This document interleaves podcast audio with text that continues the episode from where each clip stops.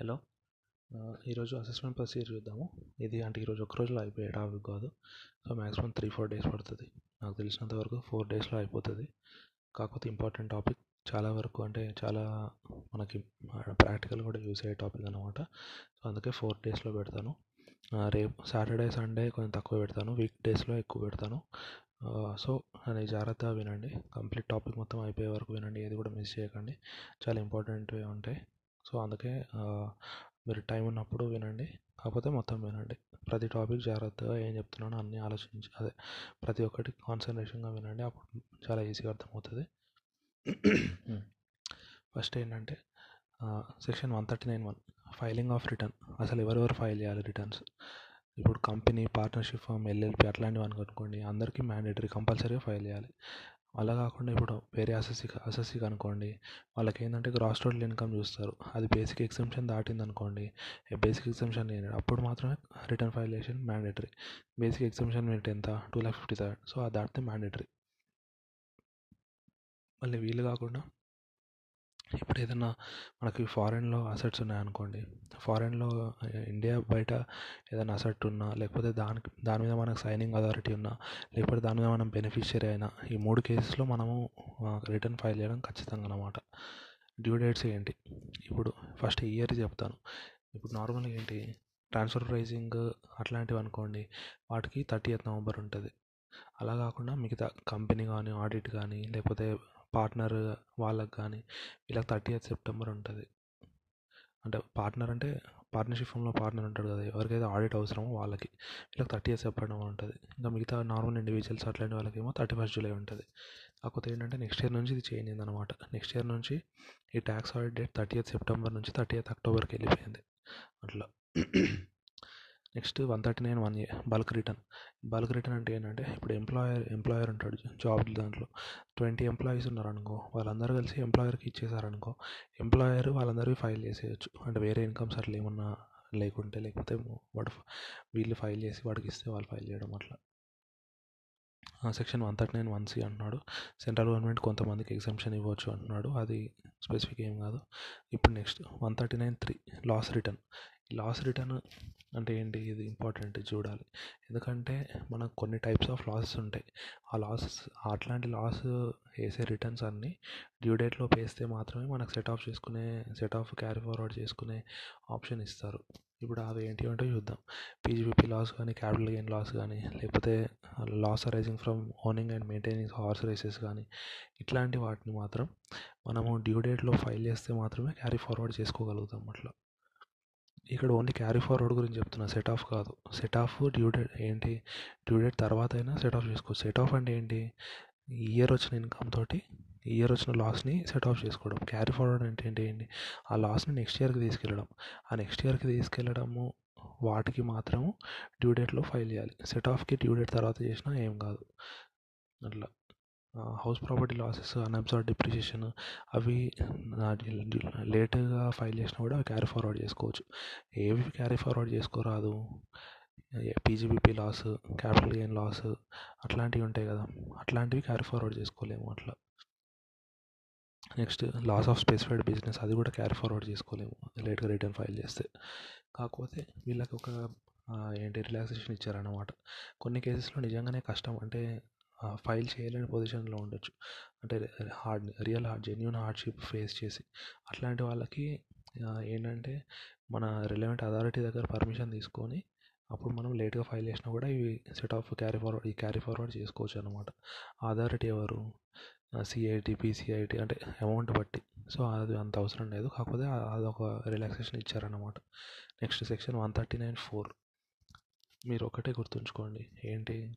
Class అంటే ఆ class చదవాలనిపించట్లేదు అవన్నీ పెట్టుకోవద్దు ఇంకా. అయిపోయింది. చదవడం ఖచ్చితంగా చదువు ఇంకా నాకు చదవాలనిపించట్లేదు నేను చదవలేకపోతున్నా. టైం ఉండట్లేదు. టైం సెట్ చేసుకోలేకపోతున్నా. ఇవన్నీ ఎక్స్క్యూజ్ అనేది ఇంకా వేస్ట్. ఎక్స్క్యూజెస్ తోటి నడవదు ఇంకా. ఖచ్చితంగా. అంటే మీరు ఇలా వేరే వేరే టెన్షన్స్ ఉండొచ్చు వేరే పనులు ఉండొచ్చు ఏమున్నా కూడా ఇంక ఇది వదిలేయకూడదు. ఇప్పుడు మామూలుగా ఆలోచించండి. ఈ టైం మనిషి అన్నవారు ఖచ్చితంగా త్రీ ఫోర్ అవర్స్ ఖాళీ ఉంటుంది. ఆ ఖాళీగా ఉండి వేరే వేరే పిచ్చి పిచ్చి ఆలోచించే బదులు ఏదో ఒకటి చదువుకోవడం బెటర్ కదా. సో అందుకే ఖచ్చితంగా చదువుకోవడం చదువుకున్నారనుకోండి ఫిఫ్టీ పర్సెంట్ గుర్తున్నా అంటే ఆ పిచ్చి ఆలోచనలు పోయినట్టు ఉంటుంది. అది కాకుండా చదివింది ఏదో ఒకటి యూజ్ అవుతుంది. అందుకే చదవడం మాత్రం ఆపేయకండి. ఖచ్చితంగా డైలీ అది సాటర్డే అయినా సండే అయినా ఏ డే అయినా ఇంకా సంబంధం లేదు. ఏదో హెల్త్ బాగాలేదు అట్లా అన్నప్పుడు మాత్రం తప్పితే మిగతా ప్రతిరోజు చదవడానికి ట్రై చేయండి అట్లా. Next section one thirty nine four. Belated return. ఇక్కడ బిలేటరీ రిటర్న్ అంటే ఏంటి? ఇప్పుడు డ్యూ డేట్లో ఫైల్ చేయకపోతే తర్వాత ఫైల్ చేసిందని మనం బిలేటరీ రిటర్న్ రిటర్న్ అంటాం అంతే. కాకపోతే దానికి కూడా రూల్స్ ఉంటాయి. అంటే ఎప్పటిలో ఫైల్ చేయొచ్చు? బిలేటెడ్ రిటర్న్ అంటే ఈ అది నెక్స్ట్ ఇయర్ అయినా ఫైల్ చేయొచ్చు? అలా ఉండదు అనమాట ఇప్పుడు డ్యూ డేట్ ఏంటి? సపోజ్ ఇండివిజువల్ అనుకోండి. July thirty first July thirty first కదా? కాకపోతే అప్పటిలోపు డ్యూ డేట్గా ఫైల్ చేస్తే నార్మల్ రిటర్న్ ఫైల్ చేసినట్టు. దాని తర్వాత చేస్తే బిలేటెడ్ రిటర్న్ అంటాము. అది ఎప్పటి వరకు చేయొచ్చు? ఇప్పుడు July thirty first two thousand twenty అనుకోండి. సరే ఈజీ. అంటే ఈసారి అంటే నవంబర్ వరకు ఉంది. నార్మల్ అయితే జూలై జూలై థర్టీ ఫస్ట్ వరకు ఉంటుంది. బిలేటెడ్ రిటర్న్ ఎప్పటి వరకు చేయొచ్చు అంటే before the end of relevant assessment year or before completion of assessment whichever is earlier అట్లా. ఇప్పుడు అంటే ఏంటి thirty first March two thousand twenty one లోపు చేయాలి. ఈ ఇయర్ది అయితే రిటర్న్ ఫైల్ చేయడం belated return.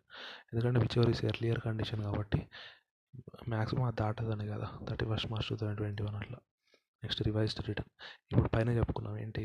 Normal return one thirty nine one కింద కానీ వన్ థర్టీ నైన్ త్రీ కింద కానీ వన్ థర్టీ నైన్ ఫోర్ కింద కానీ అంటే లాస్ట్ రిటర్న్ కానీ బిలెట్ రిటర్న్. ఈ అన్ని రిటర్న్స్ని మనం మళ్ళీ రివైజ్ చేయొచ్చు అనమాట అంటే ఏంటి? ఫస్ట్ ఇప్పుడు మన డీటెయిల్స్ అప్డేట్ చేస్తాం కదా అలానే అనమాట ఫస్ట్ ఒక రిటర్న్ వేస్తాము వేసిన తర్వాత ఏంటి? అయ్యో మనం ఒకటి ఒక ఇన్కమ్ చూపించలేదు లేకపోతే ఒక ఎక్స్పెన్స్ క్లెయిమ్ చేసుకోలేదు ఒక డిడక్షన్ తీసుకోలేదు అట్లా అనిపించవచ్చు మనకు. అప్పుడు ఏం చేయాలి? మనము రివైజ్ రిటర్న్ ఫైల్ చేయాలి. ఆ రివైజ్ రిటర్న్ కూడా టైం ఉంటుంది అన్నమాట అంటే ఇంతలోపే ఫైల్ చేయాలి అని. ఆ టైం ఏంటి? Before the end of relevant assessment year or before completion of assessment whichever is earlier same condition. ఇప్పుడు దీంట్లో ఏంటంటే ఈ ఇంతకుముందు వరకు బిలేటెడ్ రిటర్న్ రివైజ్ చేసే ఆప్షన్ ఉండేది కాదనమాట కాకపోతే ఇప్పుడు టూ థౌజండ్ సెవెంటీన్ ఎయిటీన్ నుంచి అది కూడా ఇచ్చారు. మనం ఏ రోజు అయితే రివైజ్ రిటర్న్ ఫైల్ చేస్తామో ఆ రోజు నుంచి ఆ ఒరిజినల్ రిటర్న్ చెల్లదు ఇంకా. అంటే ఆ ఒరిజినల్ రిటర్న్ లేనట్టు. దా దాన్ని రీప్లేస్ చేస్తుంది రివైజ్ రిటర్న్ అట్లా. ఏ రోజు అయితే ఫైల్ చేస్తామో ఆ రోజు.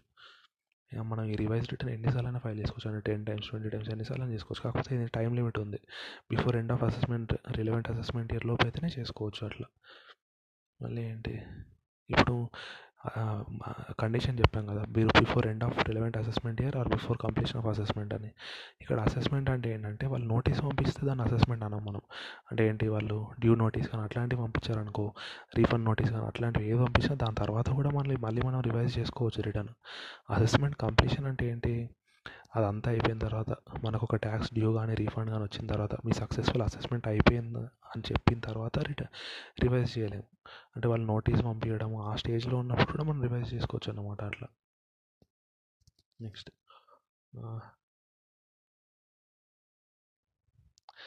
ఈ రివైజ్ రిటర్న్ అనేది ఖచ్చితంగా ఎట్లయితే ఒరిజినల్ రిటర్న్ ఫైల్ చేసామో ఇది కూడా అలాగే ఫైల్ చేయాలి అట్లా.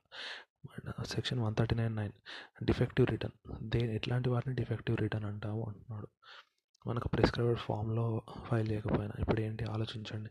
మనకి ఫామ్ వన్ ఫామ్ టూ అవన్నీ ఉంటాయి. అంటే సువిధ ఫామ్ ఉజ్వల ఫామ్ అట్లా డిఫరెంట్ డిఫరెంట్ ఉంటాయి అవునా? అంటే ఎవరికి ఏది అప్లికబుల్ ఇండివిజువల్ అయితే ఒకటి కంపెనీ అయితే ఒకటి ఇండివిజువల్లో హౌస్ ప్రాపర్టీ రెండు ఉంటే ఒకటి బిజినెస్ ఇన్కమ్ ఉంటే ఒకటి అట్లా డిఫరెంట్ డిఫరెంట్ కేటగిరీస్ ఉంటాయి ఫామ్స్ కరెక్ట్ ఆ ఫామ్ ఫైల్ కరెక్ట్గా చేయకపోతే దాన్ని డిఫెక్టివ్ రిటర్న్ అంటాం. Second proof of tax not attached with return అంటే ఏంటి? ఇప్పుడు మనం ఏదైనా కొన్ని సపోర్టింగ్ డాక్యుమెంట్స్ సబ్మిట్ చేయాలి. టీడీఎస్ కానీ లేకపోతే అట్లాంటివి ఏదైనా ఉంటాయి అట్లాంటివి సబ్మిట్ చేయాలి. అది చేయలేదనుకోండి. మళ్ళీ అది కాకుండా మనం ట్యాక్స్ పే చేస్తాం కదా. ఆ ట్యాక్స్ పే చేసినది కూడా సబ్మిట్ చేయాలి కదా. మేము ఇక్కడ పే చేసామని అట్లాంటివి సబ్మిట్ చేయకపోయినా దాన్ని డిఫెక్టివ్ రిటర్న్ అంటాము. మళ్ళీ report under section forty four AB not submitted forty four AB కింద రిటర్న్ ఫైల్ చేయాలి కదా. అది సబ్మిట్ చేయకపోయినా ఇట్లనే అనమాట ఇవన్నిటిని డిఫెక్టివ్ రిటర్న్ అంటాము. డిఫెక్టివ్ రిటర్న్ ఫైల్ చేసామనుకోండి వాళ్ళకి తెలుస్తుంది. ఇప్పుడు సిస్టంలో తెలుస్తుంది ఇది డిఫెక్టివ్ రిటర్న్ అని. అప్పుడు వాళ్ళు ఏం చేస్తారు? మనకు నోటీస్ పంపిస్తారు అన్నమాట ఒక అంటే ఫిఫ్టీన్ డేస్ లోపు మాకు ఆన్సర్ చెప్పండి మీరు ఎందుకు ఇలా ఫైల్ చేస్తారు అని. అప్పట్లో మనం చేసామనుకోండి మన అంటే కరెక్ట్ రిటర్న్ కరెక్ట్ రిటర్న్ అయిపోతుంది. ఫిఫ్టీన్ డేస్లో మనం వాళ్ళకి రిప్లై ఇవ్వలేదు అనుకోండి అది ఇన్వాలిడ్ అయిపోతుంది ఇంకా. ఇన్వాలిడ్ అంటే ఏంటి ఇంకా చెల్లదు. డిఫెక్టివ్ కాదు. డిఫెక్టివ్ అయిన తర్వాత వాళ్ళు నోటీస్ ఇస్తారు. ఆ నోటీస్ ఇచ్చిన ఫిఫ్టీన్ డేస్లో మనం రిప్లై ఇవ్వాలి. రిప్లై ఇస్తే okay well and good. Reply ఇవ్వకపోతే ఏమవుతుంది? ఆ డిఫెక్టివ్ రిటర్న్ అనేది ఇన్వాలిడ్ అయిపోతుంది ఇంకా. అట్లా. నెక్స్ట్ ఇప్పుడు కొన్ని చూద్దాం.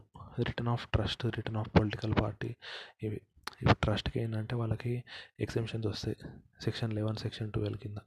ఆ ఎగ్జామ్షన్స్ తీసుకునే ముందు ఇన్కమ్ ఉంటుంది కదా ఆ ఇన్కమ్ బేసిక్ ఎగ్జామ్షన్ లిమిట్ దాటింది అనుకోండి వాళ్ళు ఖచ్చితంగా రిటర్న్ ఫైల్ చేయాలి. పొలిటికల్ పార్టీ అని అంతే. పొలిటికల్ పార్టీకి థర్టీన్ ఏ కింద ఎగ్జామ్షన్స్ వస్తాయి. ఆ ఎగ్జామ్షన్ క్లెయిమ్ చేసుకునే ముందు ఇన్కమ్ ఉంటుంది కదా ఆ ఇన్కమ్ బేసిక్ ఎగ్జామ్షన్ లిమిట్ దాటిందా చూడాలి. దాటితే అప్పుడు రిటర్న్ ఫైల్ చేయాలి. మళ్ళీ హాస్పిటల్ ఇన్స్టిట్యూషన్స్ అట్లాంటివి ఉంటాయి కదా వీళ్ళకి కూడా సెక్షన్ టెన్ కింద వస్తాయి అన్నమాట ఆ సెక్షన్ టెన్ కింద ఎగ్జామ్షన్స్ వస్తాయి.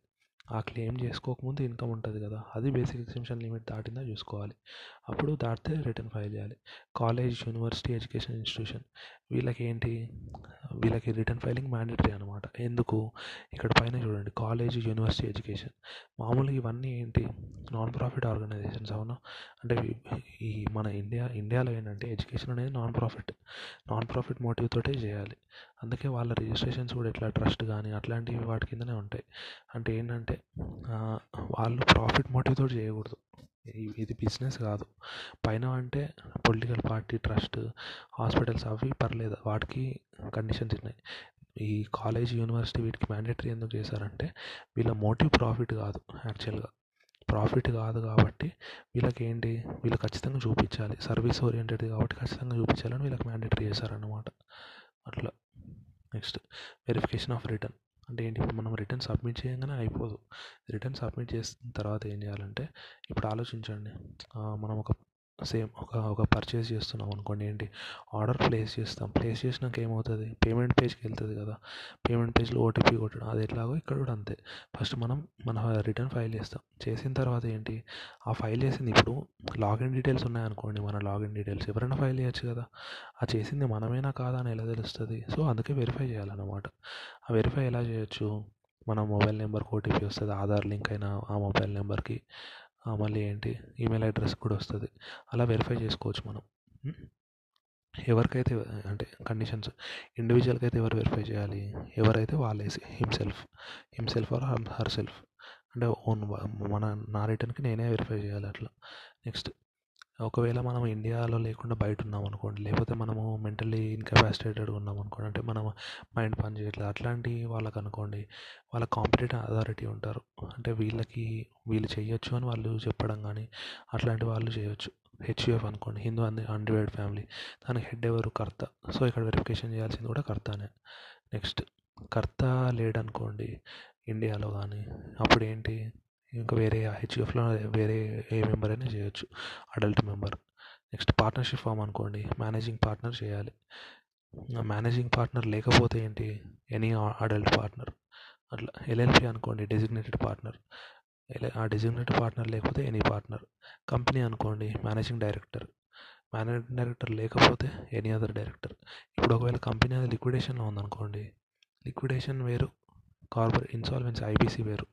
లిక్విడేషన్లో ఉంటే లిక్విడేటర్. ఐబీసీ కింద అనుకోండి ఐబీసీ కింద ఆఫీసర్ పేరు ఏంటి ఇన్సాల్వెన్సీ ప్రొఫెషనల్ అంటాము. ఇప్పుడు లిక్విడేటర్ ఎక్కడ వస్తాడు సర్ఫేసీ కింద కానీ లేకపోతే మ్యాండేటరీ లిక్విడేషన్ కంపెనీస్ యాక్ట్ కింద ఉంటాయి అట్లాంటి వాటిలో లిక్విడేటర్ ఉంటాడు. ఇక్కడ ఐబీసీ కింద అయితే ఏంటి? ఐబీసీ కింద ఇన్సాల్వెన్సీ ప్రొఫెషనల్ ఉంటాడు. వాడు ఫైల్ చేయాలి వాడు వెరిఫై చేయాలన్నమాట. పొలిటికల్ పార్టీ అనుకో ఆ పార్టీ సీఈఓ లోకల్ అథారిటీ అయితే ప్రిన్సిపల్ ఆఫీసర్ వేరే అదర్ పర్సన్ అయితే person competent to verify.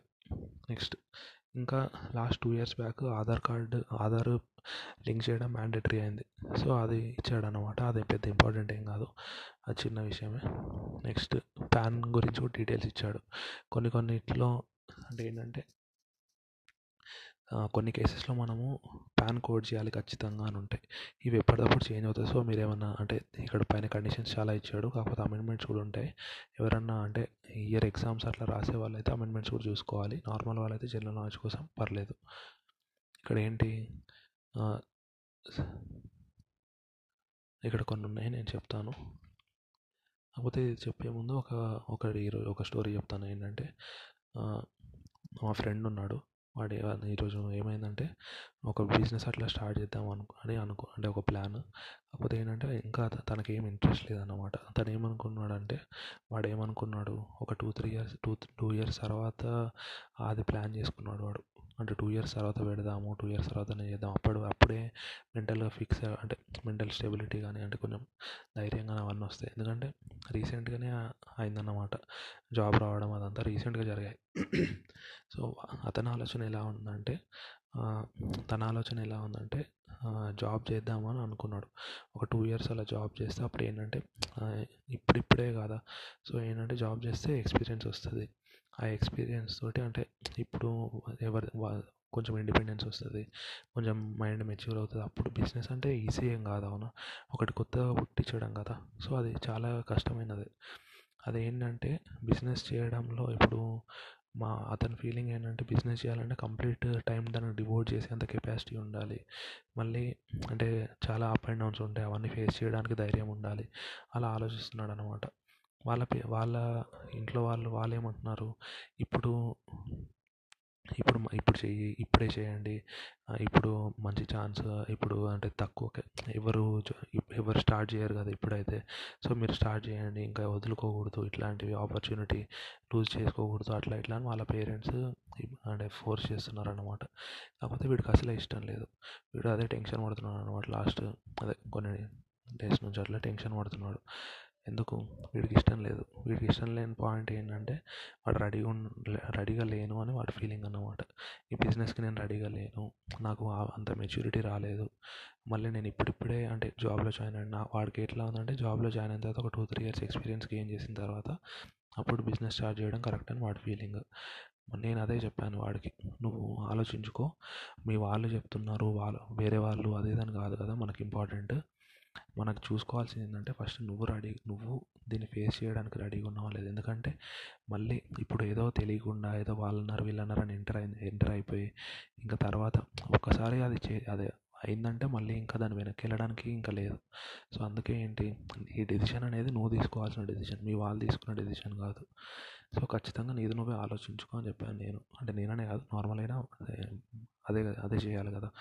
ఎందుకంటే ఇప్పుడు వాళ్ళ పేరెంట్స్ చెప్పడం ఎట్లా చెప్తున్నారు? ఇప్పుడు ఫ్రీగా ఉంది టైము ఇప్పుడు ఖాళీగా ఉంది ఇంకో నెక్స్ట్ వన్ ఇయర్ మొత్తం ఇలాగే ఉంటుంది. సో ఇప్పుడు పెట్టడం బెటర్ బిజీగా ఉంటుంది అట్లా ఇట్లా అంటున్నారు. కాకపోతే నేను చెప్పేది ఏంటి? బిజినెస్ స్టార్ట్ చేయడానికి ఎంటర్ ఎంట్రీ పాయింట్ కూడా చాలా ఇంపార్టెంట్. ఎందుకంటే మనము ఏదైనా స్టా ఏదైనా కొత్తగా అది క్రియేట్ అయింది అన్నప్పుడు ఏంటి? దానికి ఫుల్ కేర్ ఇవ్వాల్సి వస్తుంది. ఫుల్ ఇంపార్టెంట్గా చూసుకోవాల్సి వస్తుంది. లేకపోతే ఏంటి? అది ఇంకా గ్రోత్ ఉండదు దానికి. దాంట్లో దానికి చాలా డిఫెక్టివ్ అయిపోతుంది. అంటే చాలా ప్రాబ్లమ్స్ వస్తాయి. అది స్టార్ట్ పెట్టినప్పుడు బాగా చూసుకోలేదనుకోండి దాన్ని ఫుల్ ఎందుకంటే ఇప్పుడు ఆలోచించండి. బిజినెస్ ఒక స్టడీగా అంటే అప్ అండ్ డౌన్స్ అట్లా లేకుండా ఉండాలంటే ఒక వన్ టూ ఇయర్స్ పడుతుంది అవునా? ఎందుకంటే అప్పుడే ఎస్టాబ్లిష్డ్ ఎస్టాబ్లిష్ అయింది కదా. సో వన్ టూ ఇయర్స్ ఒక టూ ఇయర్స్ జరిగి అయ్యే వరకు ఏంటి రోజు ఏదో ఒక టెన్షన్స్ ఉంటాయి. ఏదో ఒక అప్ అండ్ డౌన్ ఉంటుంది.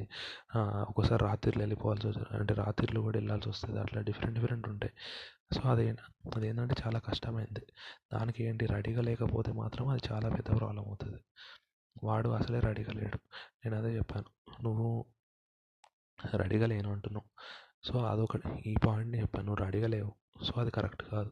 Second point. ఇప్పుడు నెక్స్ట్ వన్ ఇయర్ కరోనా ఉంటుంది. సో అంత మంచిది కూడా కాదు. Health emergency. ఇప్పుడు వాళ్ళ ఏంటి హెల్త్ ప్రాబ్లమ్స్ అట్లా ఏమైనా వచ్చినా కూడా అది కరెక్ట్ కాదు కదా. సో అది కొత్త బిజినెస్ అంటే చాలానే తిరగాల్సి వస్తుంది చాలానే చేయాల్సి వస్తుంది చాలా కేర్ తీసుకోవాల్సి వస్తుంది అవన్నీ ఉంటాయి కదా. సో ఈ టైంలో హెల్త్ ఎమర్జెన్సీ ఉన్నప్పుడు ఇట్లాంటివి చేయడం కూడా కరెక్ట్ కాదు. వీలైనంత వరకు ఎంత తక్కువ ఉంటే అంత బెటర్. థర్డ్ వాళ్ళ పార్ట్నర్ ఉన్నాడు. వాళ్ళ పార్ట్నర్ కూడా ఏంటి అతను కూడా అంత రెడీగా లేడు అన్నమాట వాళ్ళ పార్ట్నర్. తను వాళ్ళు ఏమనుకున్నారంటే మా ఫ్రెండ్ వాళ్ళ పార్ట్నర్ కూడా ఒక టూ ఇయర్స్ తర్వాత అయితే కరెక్ట్ ఉంటుంది టూ త్రీ ఇయర్స్ తర్వాత అనుకున్నారు. కాకపోతే ఇప్పుడు సడన్గా ఇట్లా జరిగిపోయేసరికి ఏంటంటే వీళ్ళ పేరెంట్స్ ప్రెషర్ పెడుతున్నారు. సో వీళ్ళకి అదే అర్థం కావట్లేదు. ఏ డిసిషన్ తీసుకోవాలి అని. కాకపోతే మంచి ఐడియా ఏంటంటే ఫస్ట్ ఆలోచించుకోవాలి. నెగటివ్ ఏంటి పాజిటివ్ ఏంటి కాన్సిక్వెన్స్ ఏంటి అన్నీ ఆలోచించుకోవాలి. అంటే ప్రొసీడ్ అయితే ఏంటి? ప్రొసీడ్ కాకుండా ఆగిపోతే ఏంటి? ఆగిపోయామనుకోండి దానికి వచ్చే పాజిటివ్ చూసుకోవాలి. ప్రొసీడ్ అయితే దానికి వచ్చే పాజిటివ్ చూసుకోవాలి. ఈ రెండు కేసెస్లో నెగటివ్ చూసుకోవాలి. అప్పుడు రెండు ఏది మనకు కరెక్టో అది చూసుకోవాలి. కాకపోతే కొత్త బిజినెస్ అంటున్నాడు కాబట్టి దానికి మేజర్గా చాలా కేర్ అదంతా ఇవ్వాల్సి వస్తుంది. అలా ఇవ్వాల్సి వచ్చినప్పుడు మనం రెడీగా లేము. మనము అసలు మనకే తెలియదు మనకే దా దాంట్లో ఉన్న అంటే అది ఎలా చేయాలో తెలియదు అన్నప్పుడు మనం అది దాంట్లోకి ఎంటర్ అవ్వడం కూడా కరెక్ట్ కాదు కదా. ఫస్ట్ కొంచెం ఏదో ఒకటి నేర్చుకోవడం కానీ అట్లా చేసిన తర్వాతనే ఎంటర్ అవ్వడం బెటర్ కదా.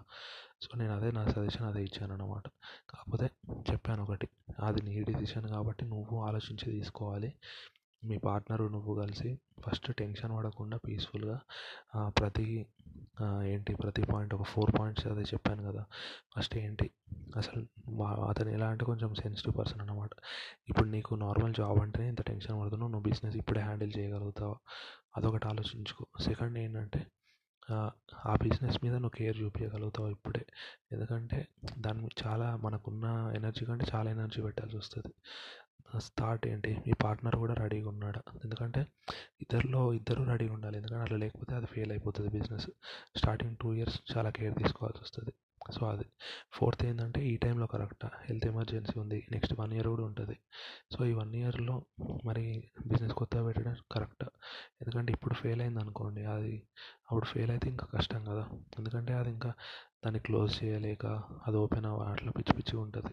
అందుకే ఏదన్నా డెసిషన్ తీసుకున్నప్పుడు అన్నీ ఆలోచించుకొని పీస్ఫుల్గా ఒక టెన్షన్ పడుతున్నాం అనుకోండి అసలు ఒక అంటే ఏంటి దాని సొల్యూషన్ కూడా దొరకదు. ఆ టెన్షన్ పడకుండా పీస్ఫుల్గా నెమ్మదిగా కూర్చొని దాంట్లో అంటే దా అదేంటి ఇదేంటి దాంట్లో వచ్చే దాంట్లో నుంచి ఏం రిజల్ట్ వస్తుంది దీంట్లో నుంచి ఏం రిజల్ట్ వస్తుంది మనం దేనికి రెడీగా ఉన్నాము?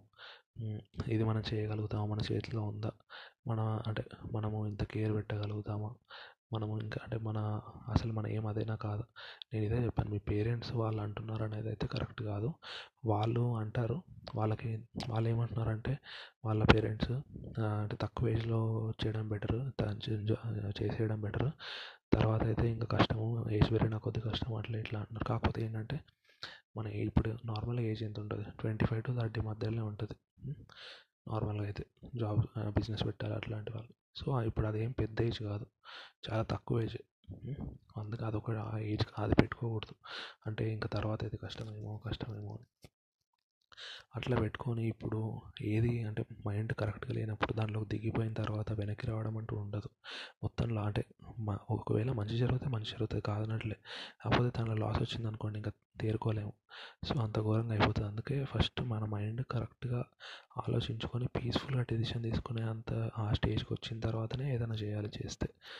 వాళ్ళ అంటే ఏజ్ అయితే అది ఫ్యాక్టర్ కాదు నాకు తెలిసినంతవరకు ఎందుకంటే ఇప్పుడు చాలామంది ఉంటారు. థర్టీ తర్వాత బిజినెస్ స్టార్ట్ చేసిన వాళ్ళు అట్లా వాళ్ళు సక్సెస్ అవ్వలేదా అంటే అవుతారు. ఇప్పుడు కొంతమంది ట్వంటీ ఫైవ్ కూడా సక్సెస్ అయిన వాళ్ళు ఉంటారు. కాకపోతే ఏంటంటే మనకు ఫస్ట్ ఒక ఎక్స్పీరియన్స్ ఉండాలి. దాన్ని హ్యాండిల్ చేసే అంత మెంటల్ కెపాసిటీ ఉండాలి. అది లేకుండా ఇప్పుడు నార్మల్ బిజినెస్ అనుకోండి కొంచెం వేరు. కొంచెం ఇది ఇట్లాంటివి ఇంపార్టెంట్ కాబట్టి ఏంటంటే ఫస్ట్ మనకు మెంటల్గా మనము అంటే మనకి ఆ ధైర్యం లేకుండా ఏదో వాళ్ళు ఇంట్లో వాళ్ళు చెప్పారు కదా అని దూకేసాం అనుకోండి.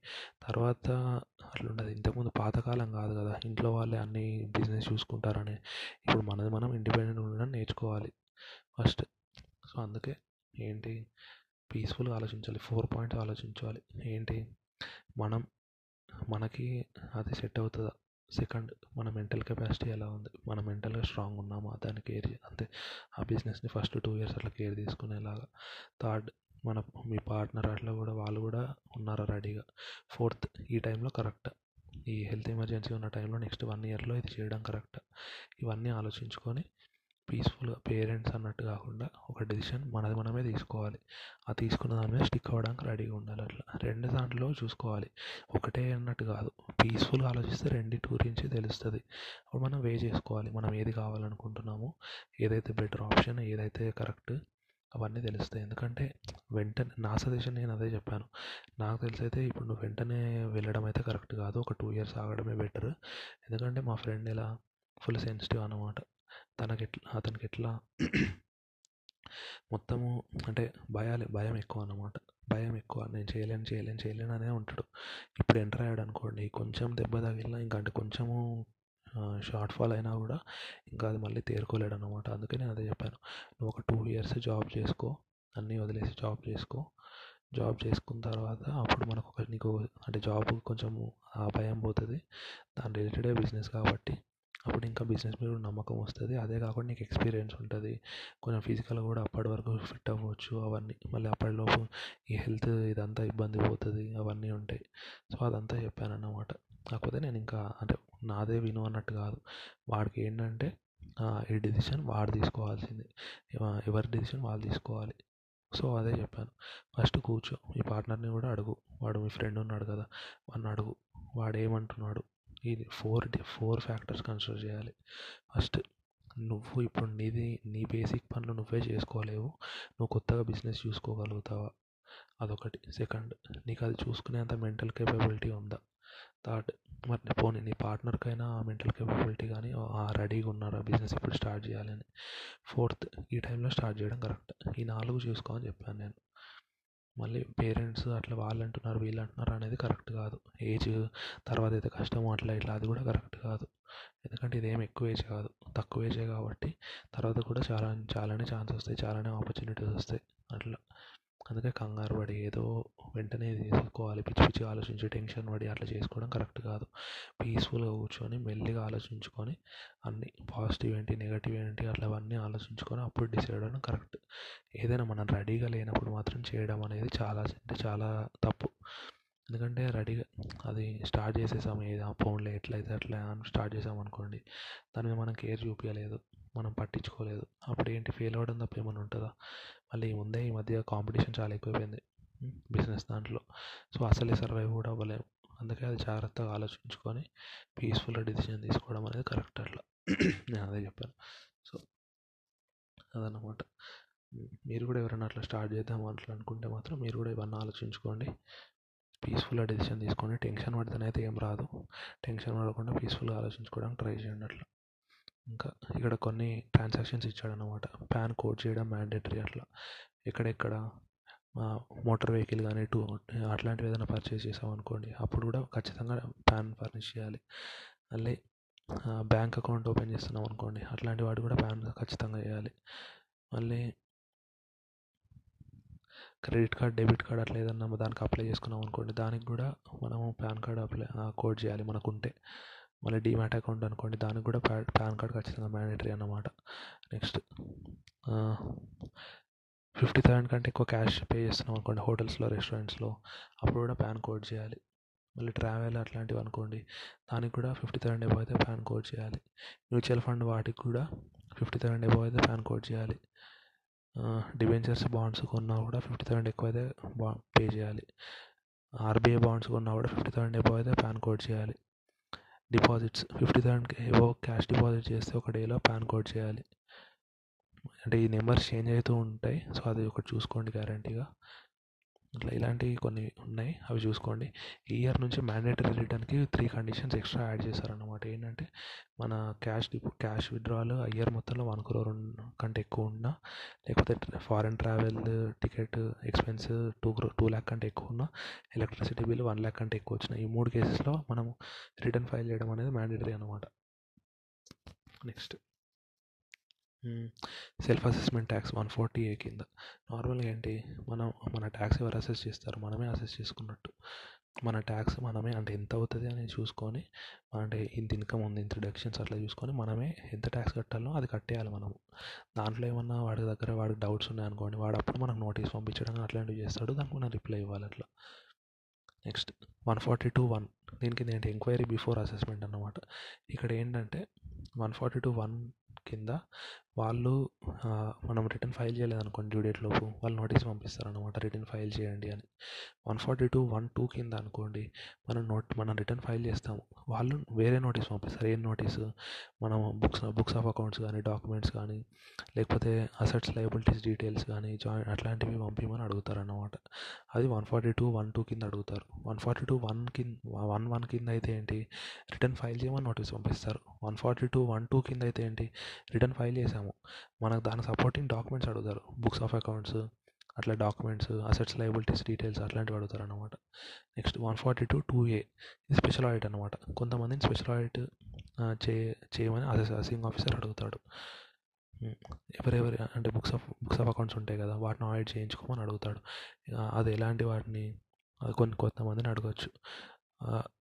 కాకపోతే అది ఫస్ట్ ప్రీ ప్రయర్ అప్రూవల్ ఉండాలి. సిఐటిది కానీ సిసిఐటిది కానీ అప్పుడు బుక్స్ ఆఫ్ అకౌంట్ ఎవరు ఆడిట్ చేయాలి? చార్టెడ్ అకౌంటెంట్ చేయాలి.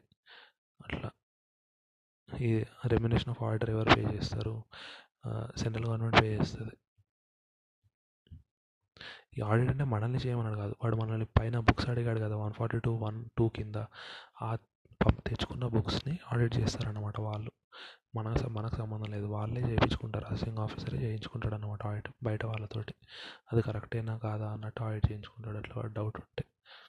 సో ఆ సెక్షన్ ఒకటి చూసుకోండి. ఇంకేదైనా అసెట్స్ లైవ్ ఇప్పుడు వన్ ఫార్టీ టూ మామూలుగా ఆలోచించండి. One forty two two one forty two one టూలో రెండు అడిగారు. ఒకటి బుక్స్ ఆఫ్ అకౌంట్స్ రెండు అసెట్స్ అండ్ లైబిలిటీస్ ఆ బుక్స్ ఆఫ్ అకౌంట్స్ దానికి అనుకోండి one forty one forty two two A అంటే స్పెషల్ ఆడిట్ చేయించవచ్చు వాడు. ఆ బుక్స్ ఆఫ్ అకౌంట్స్ కరెక్ట్ ఉన్నాయా లేదా అని చెప్పి అసెసింగ్ ఆఫీసర్ స్పెషల్ ఆడిట్ చేయిస్తాడు బయట దాంతో second one forty two A ప్రకారం ఏంటి? రిఫరెన్స్ టు వాల్యుయేషన్ ఆఫీసర్ అన్నమాట. ఇప్పుడు అసెట్స్ లైబిలిటీస్ ఉన్నాయి కదా బుక్స్ ఆఫ్ అకౌంట్స్ అయితే ఆడిట్ చేయించాలి. అసెట్స్ లైబిలిటీస్ అయితే ఏంటి? వాల్యూ చేయించాలి కదా. అదన్నమాట. ఇప్పుడు బుక్స్ ఆఫ్ అకౌంట్స్ కాబట్టి అదే మళ్ళీ చెప్తున్నా one forty two one forty two one subsection two. దీని ప్రకారము రెండు అడుగుతాడు వాళ్ళని మనల్ని. బుక్స్ ఆఫ్ అకౌంట్స్ అడుగుతాడు అకౌంట్స్ ఆడిట్ అడుగుతాడు. మనం పంపిస్తాము. అప్పుడేంటి? ఆ books of అకౌంట్స్ని one forty two two A కింద ఆడిట్ చేయించవచ్చు వాడు స్పెషల్ ఆడిట్.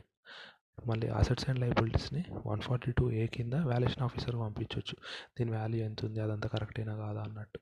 సో అదన్నమాట. ఈరోజు న్యూస్ ఆర్టికల్స్ అయితే ఇవే. మీరు ఏం చేస్తారంటే ఈరోజు నేను చెప్పిన టాపిక్స్ అయితే అన్నీ చదవండి. నేను ఈరోజు నేను చదవలేకపోతున్నాను నాకు టైం ఉండట్లేదు అవన్నీ రీజన్స్ వద్దు. అవన్నీ వదిలేసి పీస్ఫుల్గా చదువుకోండి అంత సెట్ అవుతుంది. ఇప్పుడు నేను ఈరోజు చెప్పిన దాని వరకు చదువుకోండి ఇంకా ఎక్కువ అయితే ఎక్కువ కూడా చదవండి. అసెస్మెంట్ ప్రొసీజర్ ఏదన్నా అంటే ఎగ్జామ్స్ ఉన్న వాళ్ళు అట్లాంటి వాళ్ళు అయితే అమెండ్మెంట్స్ కూడా చూసుకోండి. అంతే. All the best. Thank you so much. Have a nice day.